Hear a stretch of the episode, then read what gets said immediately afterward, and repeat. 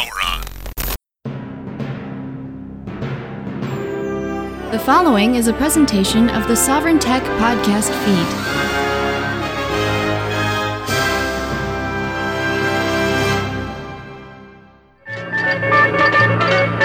And now for another fast breaking news story, we go to our roving reporter. the podcast Sovereign Tech. Its host, Dr. Brian Sovereign.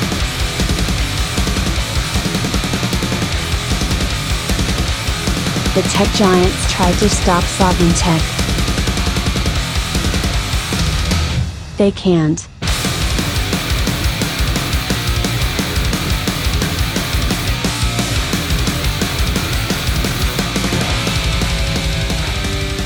It is the Golden Stallion, the man of tomorrow, Savzu, the rated R radio star, Dr. Brian Sovereign, here for some more Sovereign Tech, another Sovereign Tech supplemental, um, which often leads us to kind of one subject shows, even though I could make them multiple subject shows, like something I'd love to talk about in this episode, not just Proton Mail. You know, we're going to get into about that, but I think even some of the best are getting this one wrong. We'll, we'll talk about it. Um, I'd love to talk about the the Facebook uh, Ray Ban sunglasses. I mean, you, you know, it's not going to be good, but wow. Uh, anyway, I'd love to talk about that. Maybe we'll get into that in a different episode. We're not going to get into that here.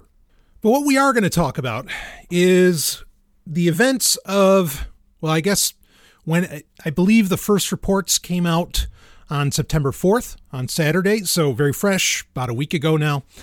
Um, but the the short and sweet version of this is that a uh, I believe quite young, a young French uh, activist, environmentalist activist, um, was well was using Proton Mail and Proton Mail at the behest of the Swiss authorities um, handed over this activist's IP address that they were obviously accessing Proton Mail with, uh, and also their browser fingerprint information.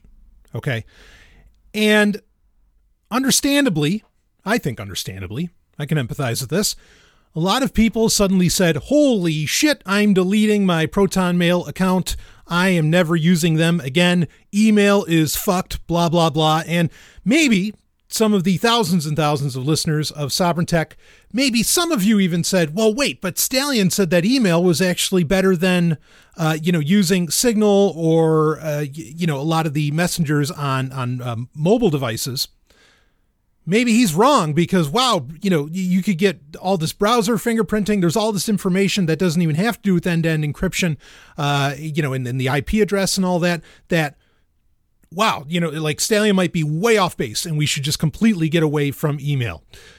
We're going to cover this, whether or not there's any truth in that. And hey, look, in the past, when I have been wrong or I've had to do updates about things that I've even recommended for years, I do that. I admit to it or, you know, I make the, I, I change my recommendation, right?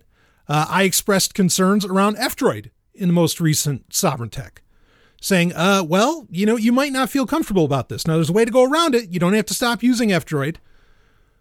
But, and, and, and actually, I think some of the reality with Proton Mail is similar to what happened with F-Droid.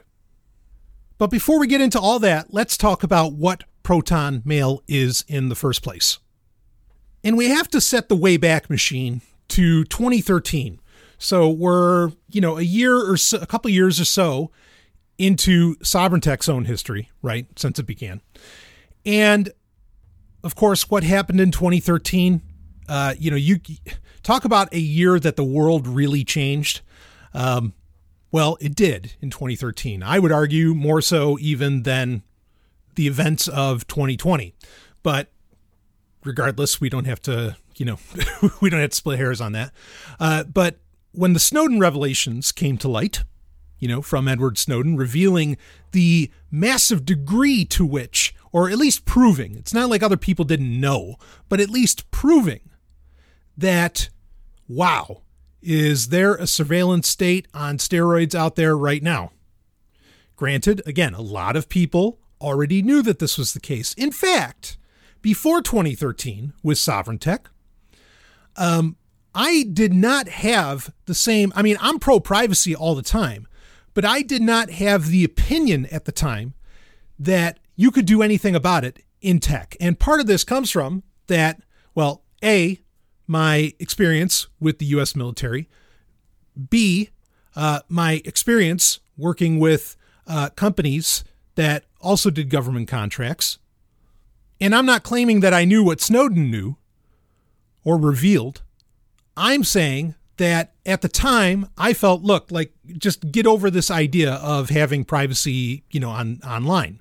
It's it's just it's non-existent.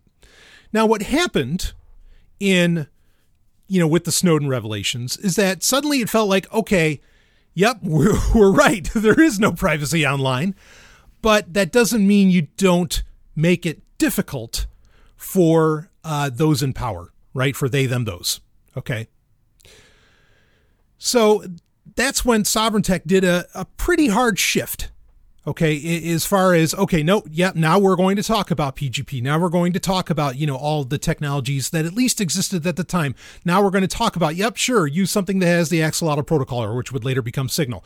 Okay yeah let's you know let, let's talk about this let's talk about this blah blah blah. And it's important to understand that like in 2013 is when a lot of uh th- there were a lot of other like companies or startups really that sprung up some succeeded or some continued on even after that. Others didn't last too long uh, at that time. For example, Proton Mail was one of those in 2013 where Snowden revelations happened. Holy shit, we need encrypted email right now. And they jumped on it, right? And of course, you know, they're a company out of Switzerland. And so they made this big deal about, you know, I mean, and, and, how it relates to to you know digital matters or to the tech world, which is a global uh, you know affair yeah, I mean, you could say it's just marketing, but whatever. You know, there is the the the uh, legendary uh, neutrality of the Swiss, which, especially with the event that happened with this young French activist, you know, how, how neutral is that? Um, we could get into a lot of other things, like how Swiss bank accounts are not the uh, haven, um, you know, for hiding money that uh, people have thought it that they've been for decades. But anyway, they, they played on that pretty hard in their marketing. Um, there were other email services that cropped up that were, you know, doing uh, encryption, and that included Tutanota, which is also still out there. That's a German company, however. Um, you know, however you feel about German law being uh, better on on privacy and user control as compared to Swiss law, you know, there's arguments to go either way, I, I think, on, on those, um, but that may be moot as we talk about this story and what happened. You'll see what I mean.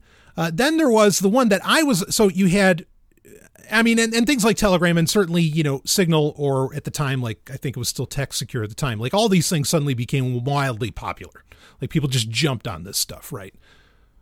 and of course, you know, you had LavaBit and, and you know all of these others um, who well, anyway, LavaBit was was a they were they were kind of already in existence, but regardless, you had really well, let's stick to the email. We'll keep it on that. But the point being is that a lot of companies, you know, came out of the woodwork or started up after the Snowden revelations to try and rein in um, privacy on whatever protocol of the internet they could take advantage of. You know, in this case, email. So you had Tutanota, you had Proton Mail, and then you had another one called Whiteout. And Whiteout was the one I actually liked. And the reason I liked Whiteout, and you'll see, you'll, you'll get the picture here. The reason I liked Whiteout, one was at the, at the time, um, not everything that Proton Mail did was open source back in 2013. It wasn't until some years later that that became a reality. They did independent audits, but it wasn't like really open source as to where now it's very open. Tutanota was open source. Uh, and again, like I said, Tutanota is still out there. In fact, you can download the Tutanota email app um, in the F-Droid store. It's weird that you can't download the Proton Mail app, in my opinion, in the F-Droid store. Uh, but you can download Proton VPN, their VPN service that they run. Uh, should you be using that? We'll talk about that too. But I mean, not that it necessarily matters because I, I think even the Tutanota app is probably just a website wrapper Um, I haven't looked at it in some time. Um, but again, Tutanota is still out there, and as far as we know, they haven't engaged in the actions that we are talking about that Proton Mail did in September of 2021. But the one that I really liked was Whiteout, and reason being, well, the reasons are two. One is that it was all open source because it was just using PGP or you know open open GPG, right? Uh, great. And the other part was that you could use whatever email address basically that you wanted. You you could bring it in and then you could use like Proton or I mean a, a Whiteout Mail's client and all that and and it worked really really well. Um, I mean another thing that picked up at the time, of course, was Mailvelope, which also still exists. Mailvelope is a really really slick uh, browser extension or browser add-on that works with most uh, webmail clients like Gmail, Yahoo, um, Mail.com, or is it, is it Mail.com still? Um, anyway, it, it works with a lot of those, and I mean that's that's a really really solid extension um, that I still recommend to this day that that people can use if they want to set up like a much simpler implementation um, of PGP, you know, PGP encryption for their emails. So I liked that what Whiteout gave you a lot of options because what this all what Whiteout also did, and I talked about it at the time when I was recommending this, uh, I mean, basically in 2013 and going into 2014, you know, I did a, a big review of these three new email providers on Sovereign Tech. And one of my one of the boons for Whiteout, in my opinion, was that it it did not uh, store, you know, necessarily the emails on uh, their servers. So those were the two advantages. Okay, was using PGP and you know totally open source and also that you could you could essentially use you know you could set up your own email within it okay? And it didn't have to necessarily be on their servers. As to where with Tutanota um, and proton mail um, they are. And now you can bring in your own uh, domain name you know and and and you pay a fee or whatever. Um, whiteout was also free. Uh, Tutanota is also free. They have it's actually free i think without any limitations as to where Proton Mail is also free, but it does have some limitations on the free account. I don't have a problem that they charge. I'm just saying that, you know, that's a thing. Okay. Just, you know, being uh, uh, uh, clear about it all.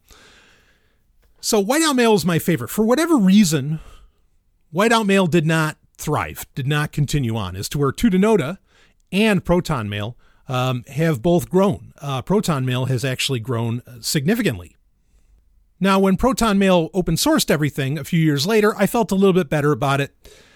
Um, then an event happened, and I want to say that this was in it was it was maybe in 2015 or so, um, or might have been 2017, might have been a couple years after that actually. But they brought in so Proton Mail experienced a massive DDoS attack that shut them down, and they could not handle the problem internally. Um, they needed to bring in uh, a third party and who they brought in was Radware. Now, Radware is a company whose main office is out of Israel. Okay. Um, and without getting into a major history around Radware, um, the sense came very quickly that, oh, well, now that Proton Mail is working with Radware, um, Proton Mail is effectively, you know, giving all of their information, and there's probably like backdoors or whatever uh, to the Israeli government and that had people freaking out. Okay, and I get it. Like I, I was very skittish because I don't think Radware is one of the good guys as far as companies in the world. Okay, um, I was very skittish about recommending Proton Mail after that event as well. Um, and I basically said, yeah, I mean, go with two Tutanota, but even then, hmm. Um, you know, my my stance has been for a very long time that your best bet is to go with uh, an email address from a group or company that really are activists themselves and activists to the point that they don't want government, right? Which is why, and I don't give a shit what you know uh, uh, hyphenation you want to put after your anarcho, your anarcho, okay? Um, RiseUp.net, okay, that's RiseUp.net, is run by anarchists. Now I know they've had their servers um, you know, raided by the FBI and so on because it is run out of America. Uh, however, you know, everything that's being done on that, like RiseUp can't see the shit that you're doing. All of that has been encrypted. Uh, so if you need, I mean, we're going to get into solutions later on in the show. Okay, but that's that's really always been my top recommendation. Sadly, I have a lot of listeners who just boy, you know, because riseup.net says, yeah, we don't want to, you know, uh, deal or whatever. We we uh, uh, we're not fans of capitalism. If you're a capitalist, like don't don't use this service. Sadly, I have a lot of listeners who like clearly cannot engage in the better part of valor uh, as well as recognize that when you know when you get you know red and blacks right like like riseup.net when they're talking about capitalism it's the same you know kind of kind of capitalism crony capitalism that you don't like okay and it's just really sad that that you have people that like that they that you just you don't recognize that that's that that's what they're talking about and even then that you're like, okay, yeah, but we're looking for the same aims. We don't want government around. And when government is no longer around, I don't care if you practice anarchism red and black, you know, because I'll just be over here doing it yellow and black or green and black or whatever the fuck you're going to do. Okay. It's really sad that, that, that people are, are, are that, that, that staunch, but whatever. RiseUp.net is a group of activists, in my opinion, doing the right thing uh, and, and, and making available incredibly important tools because they do a lot more than email. So you want a great solution? You go ahead, you go rock riseup.net and, you know, hook up PGP and, and away you go. Anyway, we will talk more about solutions later because I haven't even said yet whether or not you should be deleting your Proton Mail account, in my opinion. We'll see what I say. So, regardless, there were concerns for years that Radware was because what was hap- what what ended up happening was Proton Mail was now forwarding a lot of their traffic to Radware servers elsewhere. Okay. Um, now, Proton Mail did an entire post about the matter and said, hey, this is completely unfounded to think that somehow we're working for the Israeli government now. We, in fact, yes, we're working with Radware, but we don't even send uh, any, uh, you know, we, we don't even use any of our, our load, you know, and send it to, to, to Israel. It actually goes to Frankfurt, Germany to servers there. Um, and again, some people feel that German law is very protective of, you know, user rights. Up to debate. And do laws even matter? Again, we'll we'll get into that more. Um, but you know, they did this whole breakdown saying, look, yeah, okay, we're dealing with Radware, but it's not what you think. Um, now, 2020 Proton Mail actually stopped working with Radware, which was part of the reason that in 2020 you started hearing me saying, "Yeah, go ahead and sign up for Proton Mail. Yeah, go ahead and use Proton Mail. I mean, you know, you can even pay for it with Bitcoin, all this stuff. That, you know, that that's really that's great. Everything's open source now. Uh, you know, I'm feeling better about things. Now, I never said that it was the best option. The best option, you know, like I said, was either maybe go with RiseUp.net or uh, I mean, and there's other options too with, with with other email companies. There's there's tons of them out there that people just have no idea that they exist. I've been meaning to do an ultimate email episode for a while, but this is important, needs to get talked about right now. Um, I mean, really, the best thing is for you to run your own goddamn email server, right? And I mean that, like that. That's the best way to go. And you know, set up all your encryption and everything, but but you have control. Now, there's best ways to set up an email server and the network that that email server is is you know uh, uh, outpouring from, but th- that's another story. And frankly, most people aren't going to do that, so it's rare that I ever even talk about doing that. I mean, I'm I'm trying hard enough just to get people to, you know, put their their like instead of using Google Docs, put their docs into their own NAS or even get their music from their own NAS or uh, chat from their own NAS and, and, and things like this. I mean, like I'm just trying to do those things. And, and even those aren't, there aren't so many like privacy issues necessarily, necessarily. I'm not saying there aren't, I'm just saying necessarily. Uh, but even that is a challenge. So, you know, trying to convince people to set up their own mail servers uh, and do them right. To, you know, the reason that you want to set up your own mail servers because there's, I mean, there's companies out there that like that set this up. Like, what's that thing that looks like a little pyramid? I can't think of it. They, I, I know they've they've um, well, anyway, I can't think of it at the moment. I know they've been sponsors on like Security Now. Um, I've reached out to them in the past to be a sponsor on Sovereign Tech, but they said you know they were in too early stages and whatever. Um, but they allow you to set up a you know your own email server and all this, but you have to pay like a yearly fee and that that gets into you know when you're setting up your own stuff the only thing you should really be paying for is the network that you know the data uh, transmits from but whatever we move on and so proton mail is something that i've been recommending uh, also, I mean, I like that the way that Proton Mail's UI is set up. Um, and they've, you know, in 2020 and 2021, like they've started to expand to where they have like calendar. Uh, they're going to set up a Proton Mail drive, essentially, you know, kind of like a Google Drive, but via Proton Mail that's encrypted. Great ideas. Uh, that they you know that they plan on. I, I, think it's pretty certain you're going to be paying for these, and most of them are still in beta right now, I believe. Um, but you know, good ideas uh, for for them to go for. You know, to be like the encrypted Google alternative. Like I, I applaud that. Okay, um, maybe they felt like they needed to get away from Radware to make that viable for people to buy into, to even believe their encryption claims or whatever. And look, yes, just because Radware is gone doesn't mean that you know backdoors or whatever aren't still there. Sure, I hear that, but I mean those are those are speculations. Okay, and there's nothing wrong with speculating, and it's good to be cautious, and it's a damned fine thing to be paranoid. As we say on Sovereign Tech all the time, only the paranoid survive. Um, but that's not something that I can, you know, readily say, you know, that okay, this is this is the deal. But bottom line, at least superficially, it appears, or it appeared in the past year or so, that Proton Mail had, and even before then, but Proton Mail had really cleaned up its act and were looking to become much more uh, than than what they just were. Uh, I think I said it earlier. Like I love that their UI, I mean, was was set up in such a way that you could treat email like chat. Now, they're not the first person to ever do this. Microsoft tried this as well, where they were looking to make it, it seemed clear they were looking to make email more of a messenger, which I think is a fine and dandy idea, right? Um, because you know it's its own protocol right it's not even using the world wide web um, you can access it completely separately with programs instead of needing a web browser i think you just you eliminate a lot of problems when you are using a completely separate protocol from what the average web browser uh, uh, you know generally is used to access generally i say okay because obviously you can use a web browser to access any of the protocols that make up the internet you know usenet irc uh, you know, or of course, email itself. But point being, I love the idea of email being, um, you know, essentially the chat app. Okay. Or I've loved that idea. Am I still going to feel that way? Again, we're going to get to it.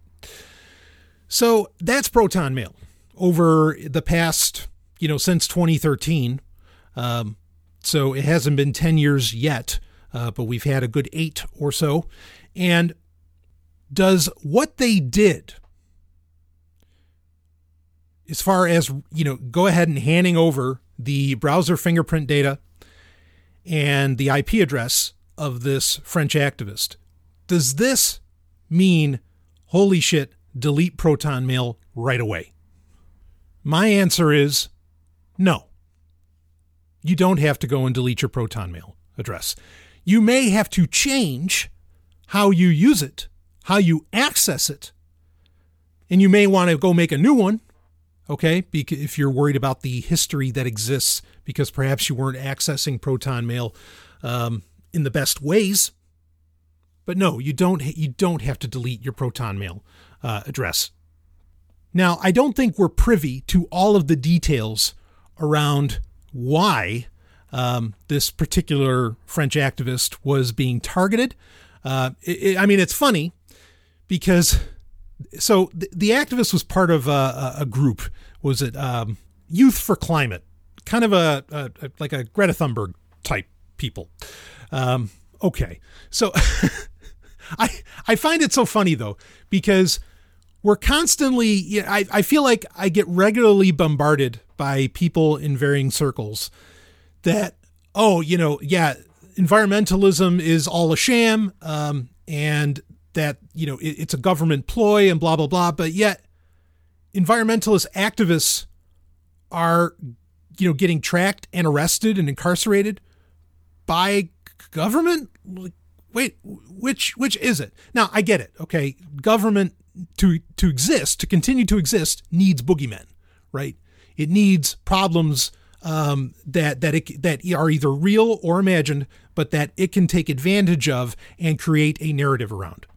Okay, uh, but I think this is one of those cases where it fairly clearly shows that all right, yeah, the government has an environmentalist climate change narrative and all this, but that doesn't mean that some of the science or concepts behind environmentalism are inherently evil because government is taking advantage of it. That's but all it really means is that the government's taking advantage of it, right? I mean, it's similar to the COOF. Like, sure, the COOF exists. Is the government taking advantage of it? Absolutely, yes. So, you know, environmentalism, I don't even like the word. Okay. I'm a bigger fan of the term ecology. Uh, but environmentalism is unfortunately something that gets wrapped up in a package deal. Okay, and the package deal is a logical fallacy. You know, the idea of the package deal that, well, because something is supported by X, it means why. No, not at all. all right, like that it's, it's somehow instantly evil. I mean, just not true. You know, that's like that's like arguing that well, because the government, you know, has such strict laws against cigarettes, maybe cigarettes are actually healthy for you and have vitamin C in them. No, no, cigarettes are fucking bad. Okay, and they are unhealthy for you. that's that's just how it is. Okay, just because the government's against something doesn't mean that it's uh, an inherently good thing, and vice versa. That's the problem with package deal thinking. Anyway, so whatever this kid did, you know, to get under the scrutiny of the authorities, whatever. Um, that's it. We we don't have to keep going on about environmentalism. But the deed was done, and you know the Swiss authorities, at the behest of a uh, well a, a, police organization actually out of France. So this is you know a multi multinational situation here. Um, I mean, not uncommon with Switzerland because you know they're Swiss you know, Switzerland and Fra- France, they're right there. And ultimately, again, Proton Mail kowtowed to the request. Um, now, here's here's where things get bad. Okay, I don't think it surprises anybody that you know this kind of thing would happen, and this kind of thing does happen, including via email. You know, where browser browser fingerprinting information. Okay, and that's all the data that your browser sends up about you, varying things, metadata um, and the IP address, you know, that you're accessing the email account from, and so on. I don't think that shocks anybody. Part of the problem here is that Proton Mail's, you know, again, apparent reason for existing is privacy, not logging information about you. Uh, but it gets worse than that even. But let, let let's let's touch on that because here's the deal. So in Proton Mail's own company policies, um, here's a direct quote from their company policies. And this is their company policies a week ago. Okay. They have changed them now. But before this event happened, their company policy explicitly, explicitly stated, quote, by default, we do not keep any IP logs which can be linked to your anonymous email account. That, end quote. That statement has now changed. So they're saying by default, we do not keep any IP logs which can be linked to your anonymous email account. That sounds like they don't have your IP address to even give to the French police or to the Swiss authorities. But that's what happened. So people freaked out about that, saying, hey, whoa, wait a minute, I didn't even think you had this info.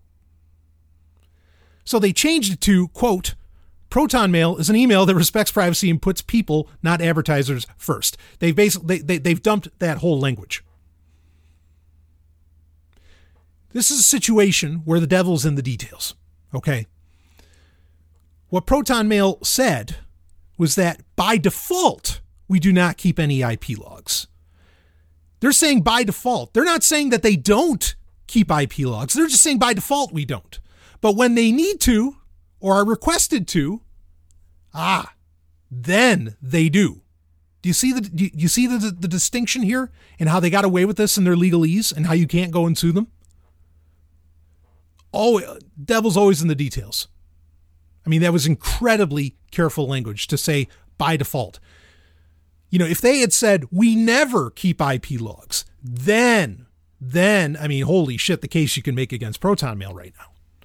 right? Then they would have essentially had been lying.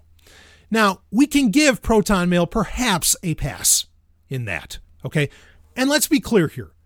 Most of these, uh, uh, like especially very, you know, um, online, you know, t- you know, a lot of the privacy companies in the tech world in general, they have to walk a very fine line in their legalese in what they can say, even if their hearts are absolutely 1000% in the right place. Okay, that that that's a fact.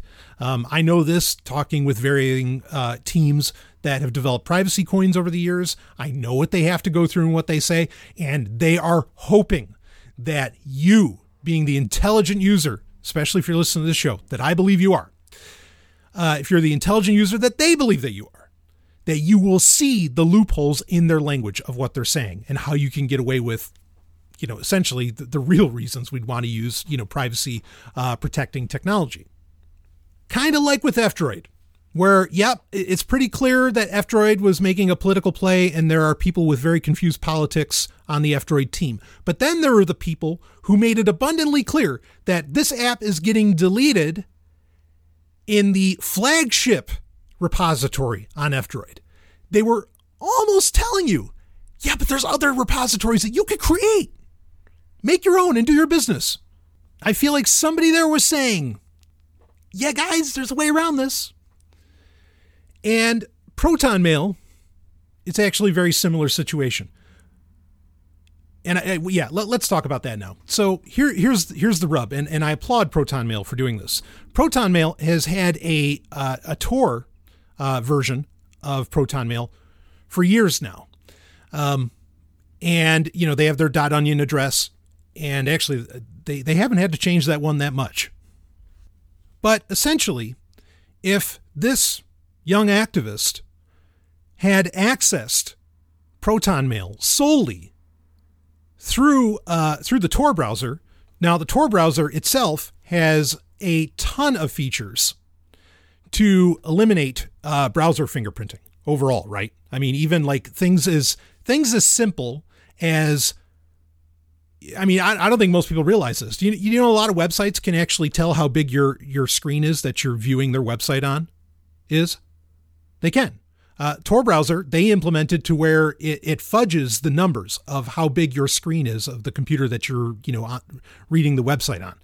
Um, so, I mean, like that's one example of a very strange. And you say, well, what could somebody do with that information? Well, bet there's a lot. I mean, if anything, they'll know if you're on a mobile device or if you're on a laptop or whatever. But, um, but like those are the kinds of uh, fingerprinting info that the Tor browser, in and of itself, uh, tries to eliminate and make moot. So, but obviously the main thing that Tor can, or one of the main things that Tor can do overall, that the Tor, you know, the network of Tor can can do is uh, is that it, it fudges IP addresses, right? That's that's one of the main reasons people will use it.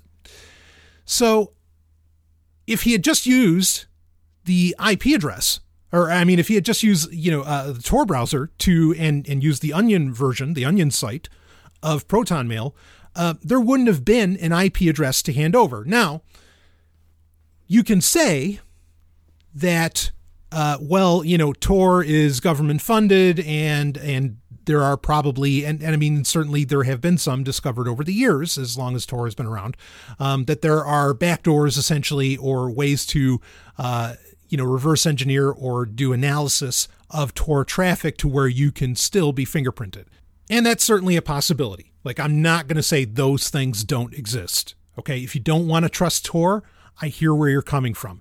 But then if you don't trust Tor, holy shit, I hope you don't trust the internet. Like like I hope you don't trust the open world wide web. you know what I mean? like like you better not trust any and that, like don't confuse me. I actually respect that opinion. Don't trust any of it. But again, even in that, you could do multiple layers. Um, I mean, even if and and I know because now the question is, well, what about Proton VPN? Should we should we trust that? Well, at the very least, with Proton VPN, I think it would be almost as difficult. I mean, if you're running like Tor and VPN, and I mean, you know, there's layers you could do this, right? And if, actually, if you remember from the Snowden revelations, there were um, there were certain documents that showed where even the NSA sweated if somebody had the right setup, right? And they said, well, this would be very hard for us to spy upon. Um, but anyway, you know, even using Proton VPN could have kept this activist from, you know, having their IP address revealed.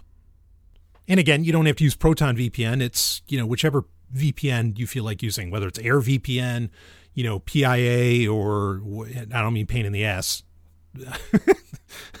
uh, private internet access, you know, whichever one that, that, that you end up, you know, deciding to use, or even, you know, RiseUp's uh, VPN. But even that action could have prevented, uh, or, or, you know, really could have made it to where, not that I feel like Proton Mail is the victim here. Okay. Obviously the activist is, but where Proton Mail could have said to the Swiss authorities, fuck, we don't know. Because I think deep down they want to say we don't know. You know, who want, I mean, when you're, when you're in the privacy mindset, like you want data, minim, uh, uh, you know, d- data minimalization. Okay. Like you you don't want or data minimalism. You don't want to know. The less data you have, the less data you're on the hook for. That's a great way to do business. But my point being, the data that you know Proton Mail does have that they could hand over potentially to the authorities, they give you the tools to circumvent even them having that data. And that's why I'm not saying delete your or that's why I you know I'm I'm not saying delete your your Proton Mail account because they actually give you the tools. It'd be one thing if they didn't offer any of these tools. No, they give you the tools to make it so even they couldn't hand over like that it would just become theoretic or seemingly impossible for them to hand over uh, you know the the data that the French police were asking for. And it's not uninteresting that Proton Mail is now putting their Tor functionality front and fucking center on their website after this event happened. I mean, really, they're telling you, no, here's how you can keep you can keep going forward with using Proton Mail. Here's how you can keep using this service, right? And it is, I'm glad that things like Proton Mail and Tutanota exist, or that Mailvelope exists, or that RiseUp exists, or whatever. I'm glad that these things exist. I mean, anybody that's an activist at the level, and frankly, that feels like all of us, uh, you know, that that want to in any way disagree with, you know, your your your local government, whether that local government's in a state house or in Washington D.C. or in Switzerland somewhere, you know, whatever. Okay. If you disagree with the government, you're essentially an activist, and like, and you actually live up to it, and like you do something about it, you're an activist. All right, and that makes most of the population of the planet, frankly, activists. Um, if you're an activist the way that you should be engaging in any communication that has to do with activist matters. You really, you should be punching up Tails. Sure as fuck don't open the Tor browser on Windows. Give me a goddamn break. I mean, even, the Tor project will tell you, please don't use our product on Windows. Yep, we make it available, but please don't use it there. I mean, if, if you're using it to go to OneLib to download a book that's only available via their Tor site, you know, okay, like yeah, use it in Windows, like that. That's kind of fine. But like for communications, for shit that that really really matters, oh no no no, no. And and I dare say, you know, punch up Tails or have Whonix going in in you know whatever other operating system you're using. But admittedly, the story doesn't end here, um, and there's more to talk about as far as solutions. Um, so I want to take a quick break because I told you we would talk about the legality around all of this and I want to get into that and a couple other things. So I'll take a quick break and we'll be right back with more Sovereign Tech. Woo!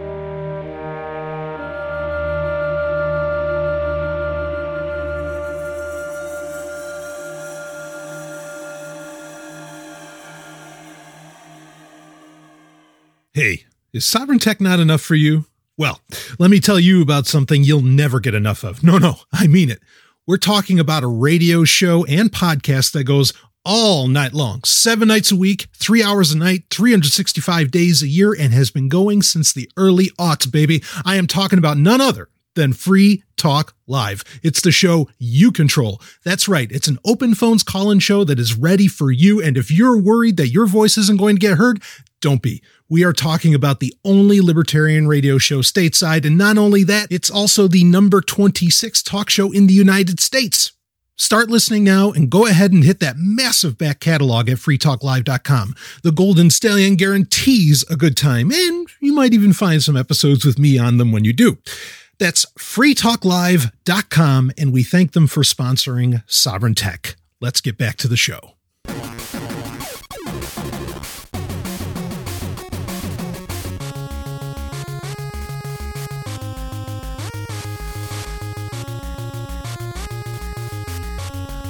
So, I want to get into some of the nitty gritty here um, on this.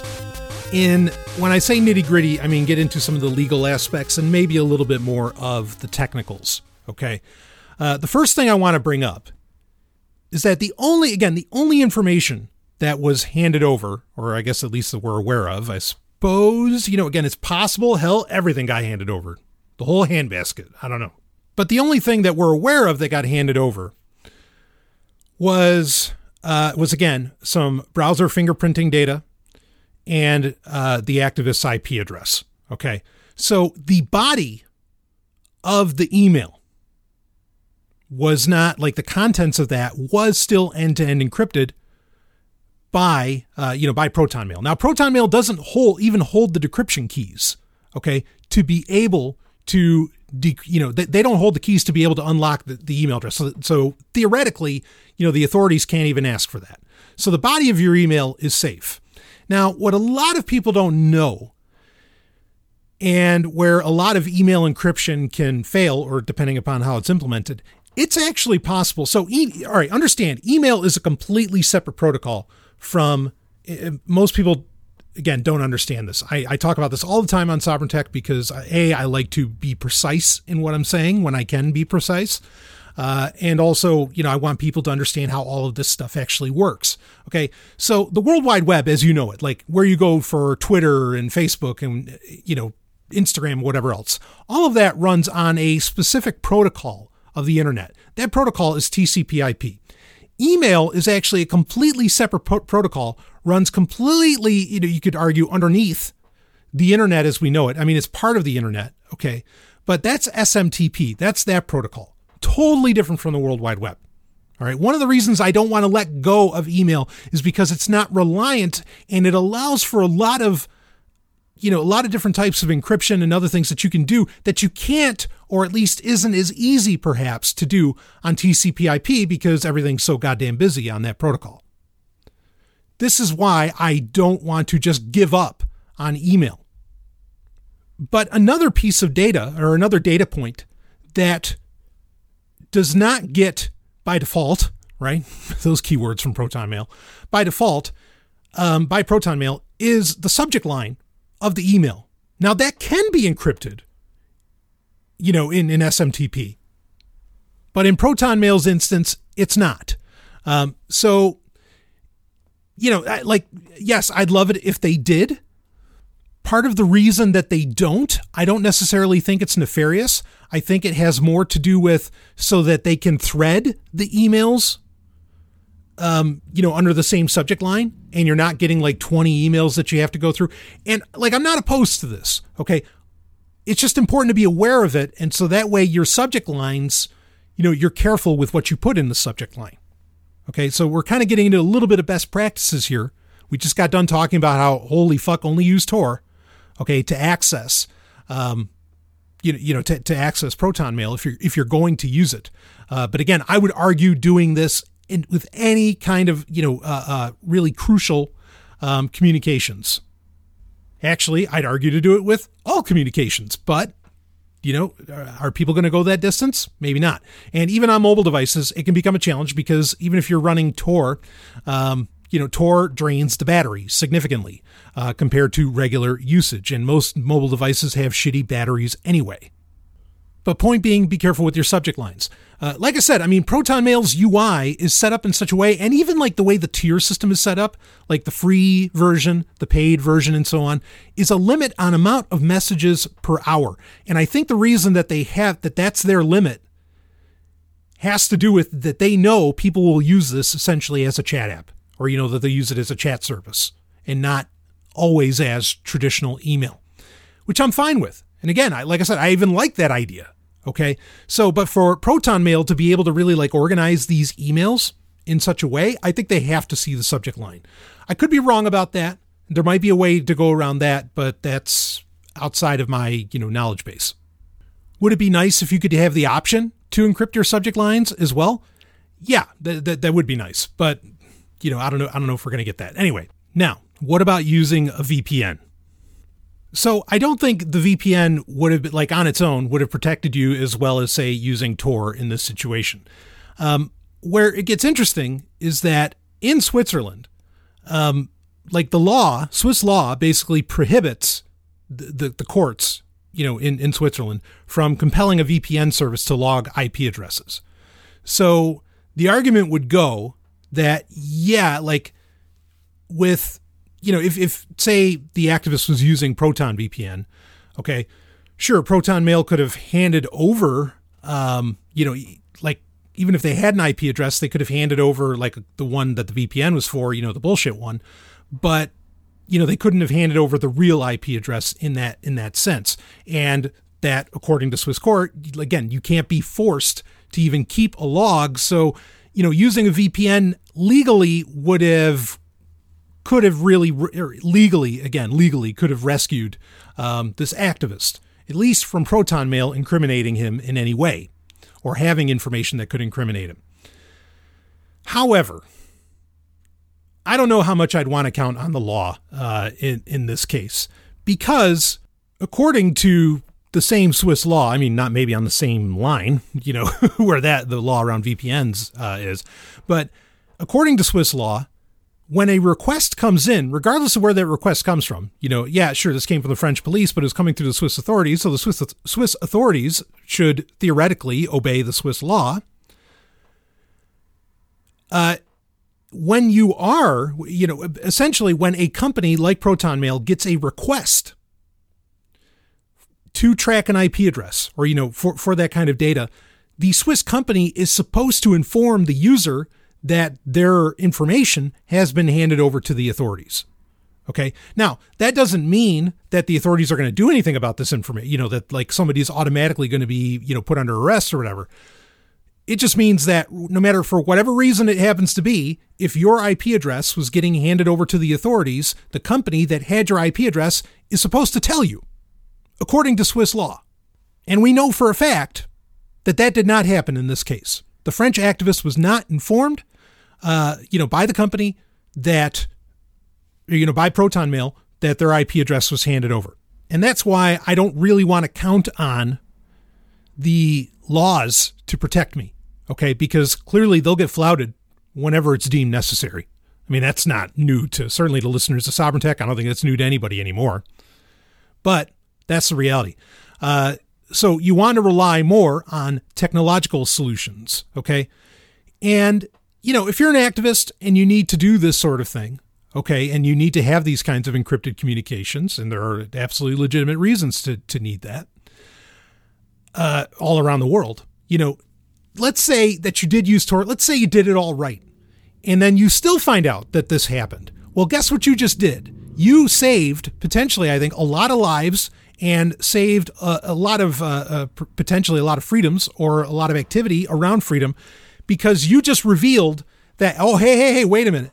I only access this through Tor. They must be whoever they, them, those are, whether it's Proton Mail, whether it's the government, whether it's a mixture of both, whatever it is. Then you would have absolutely proven that Tor is broken or that Proton Mail is not, uh, you know, the, the protections that Proton Mail has allowed for via Tor are broken. Regardless, you know, then we have, we have facts and we have actions that we can really take, and then we can say, oh yeah, no, no, no, don't don't fucking use proton mail, you know, or we could go so far as, oh, Tor's screwed. So not that I want anybody to take the fall for us to learn that, but it would finally be proven, right?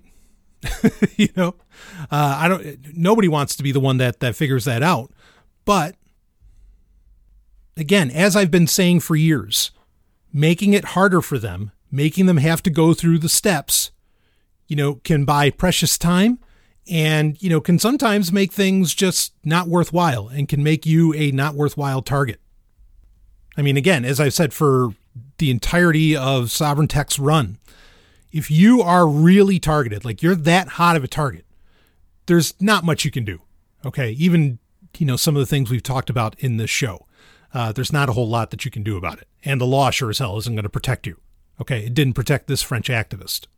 Now, another point I want to bring up, I thought it was very interesting, and I'll admit, it feels kind of like a BS move um, that Proton Mail, just days after the IP address, uh, uh, you know, the handing over the IP address came to light in the public, um, they brought on uh, Tim Berners Lee to the Proton Mail Advisory Board.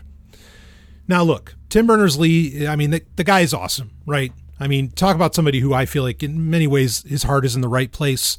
One of the, shall we say, co-founders, co-creators of the internet as we know it. Um, I mean, just a just a, a great guy. Okay, uh, not going to say perfect, but a great guy, right? Who is perfect?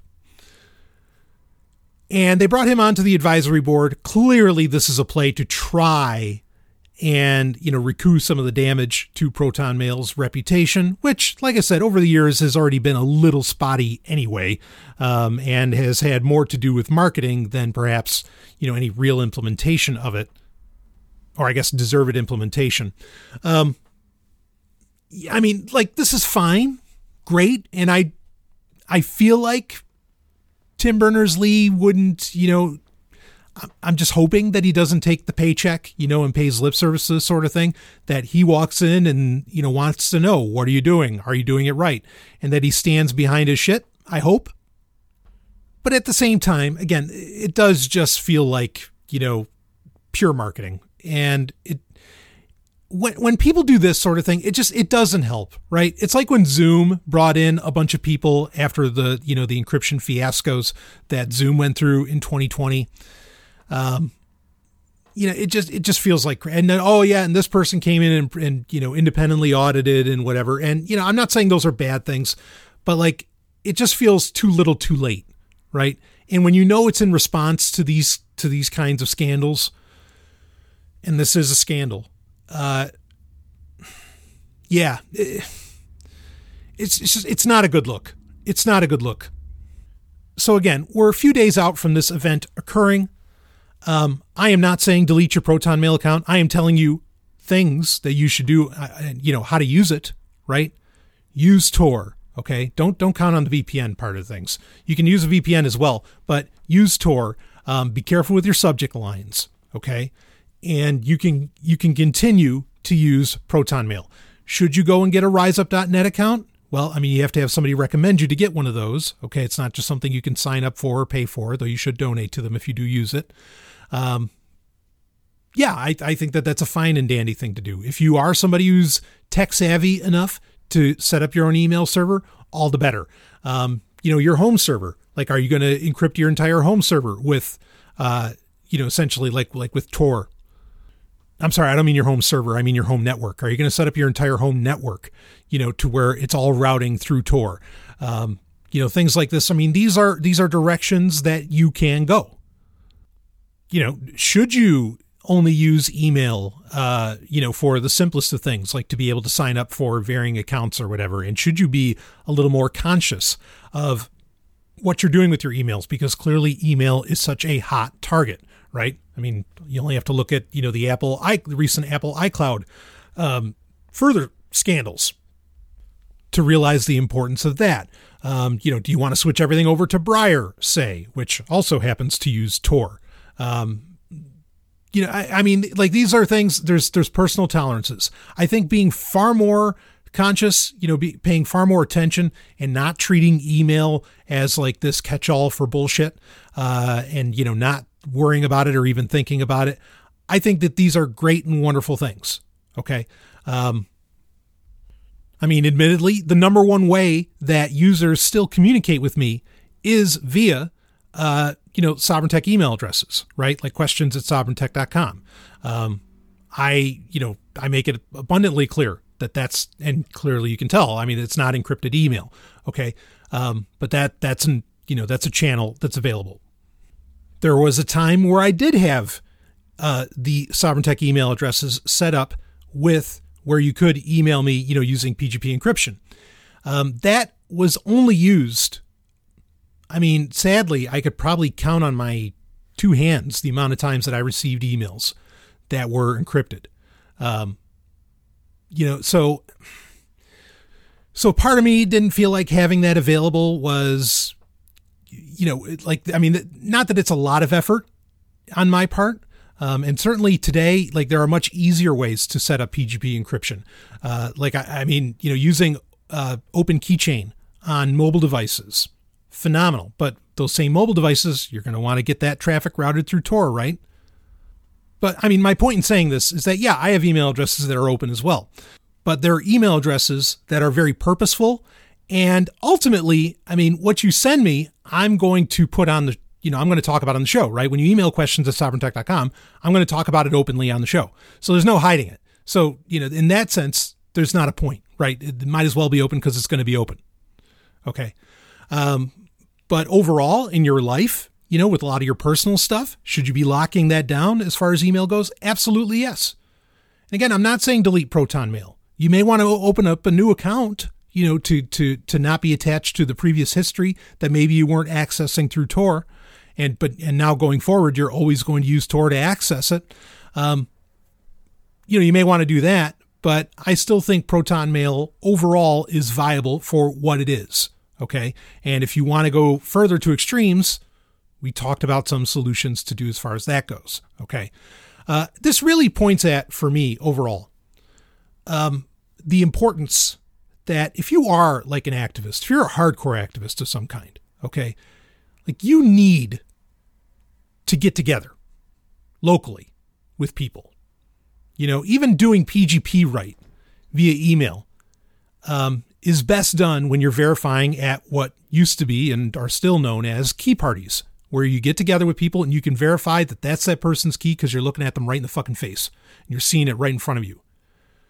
That's the proper way to share PGP keys is to share and verify right in front of you. Okay. And we got to get back. I mean, I've been saying this for years, but really, we've got to get back to that. Okay we've got to get to where you know using things like proton mail to engage in, in varying activism like aren't even necessarily a part of the program okay getting people together in the same locality i mean it's, it's just it's essential to create actual change because you know what if you're actually if you're creating like real change i think you are and it doesn't have to be violent change if i mean real change i think always comes peace very peacefully you know, I mean, just look, look in Europe. Like Europe didn't have to have, you know, an insane civil war to put an end to slavery. It just went out of fashion. Okay. And, and, and I, I don't even like saying it that way. It just, it, it became enough people finally said, fuck it. In their localities, they said, no more. All right. So in America, for whatever reason, there needed to be a whole goddamn civil war about it, even though I know that that civil war was about a lot more than just slavery.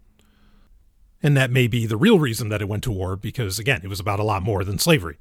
Um, but the best change, real change, always occurs peacefully. Violence never creates a lasting change. Just look in Afghanistan. Things seem to have gone back to how they were 20 years ago. But I do feel that when peaceful change, even, is occurring, and it's change that absolutely threatens the status quo peacefully, uh, the system does come down on that. Okay. And in a world that consumes most of its information from, I don't know, whatever, Twitter, Facebook, TV, you know, take your pick, that, that essentially consumes its information from afar. You want to lessen the vectors of cultural and informational assault against your person. Okay, your you know, your personhood. Okay. What I mean by that is you want to decrease the ability for I mean, yeah, they can set you up with whatever, but you want to decrease their ability to I mean, like today, you know, to cancel somebody, it's so easy to cancel somebody because most people just shit out so much information about themselves by the very nature of, you know, the internet you know, at all levels. So when you obscure your existence by not doing everything online, by not doing everything digitally, you you become less assailable again culturally and informationally. And that's the point that we've got to get to. Okay, because I think that's the only way you, uh, well, to put it in Terminator terms, it's the only way you survive Judgment Day is by not being on the map. And really, the only way to do that, you know, and still keep sane and meet your needs for, you know, connection, uh, you know, fraternity and other things, um, love, is to actually be in fucking meat space together, nearby, right? And then you, and I mean, it's not like this isn't some anti technology screed. You can still use the tech at that point. Okay. But then you can use tech the right way. You can use it in ways that do not come under uh, the immediate and easy purview of, you know, the authorities or the authoritarians. Because again, we don't just live in a surveillance state, we live in a surveillance society. And that surveillance society is only getting more hungry, uh, especially with the um, mandates around the COOF. So, again, you don't have to delete your Proton, Proton Mail account. However, see this as a, a warning sign that and, and, and as a sign to, to, to not get too comfortable and to not count on laws and perhaps not even to count on other companies to implement technologies correctly. So we'll wrap it up with that. I, I think that I think that covers uh, the the gist here. Um, I mean, it, it, was, you know, is it shocking? Yeah, in a sense, because again, if you didn't read the legalese carefully, you know, it, like it would seem that well, Proton Mail's not collecting any data about me. Aha, but they are, and in some some of that data they can't help but collect. Some of that data could be prevented from them collecting. So we'll end it with that. More sovereign tech to come. Got some exciting things coming as always. And I will see all of you, woo, on the other side.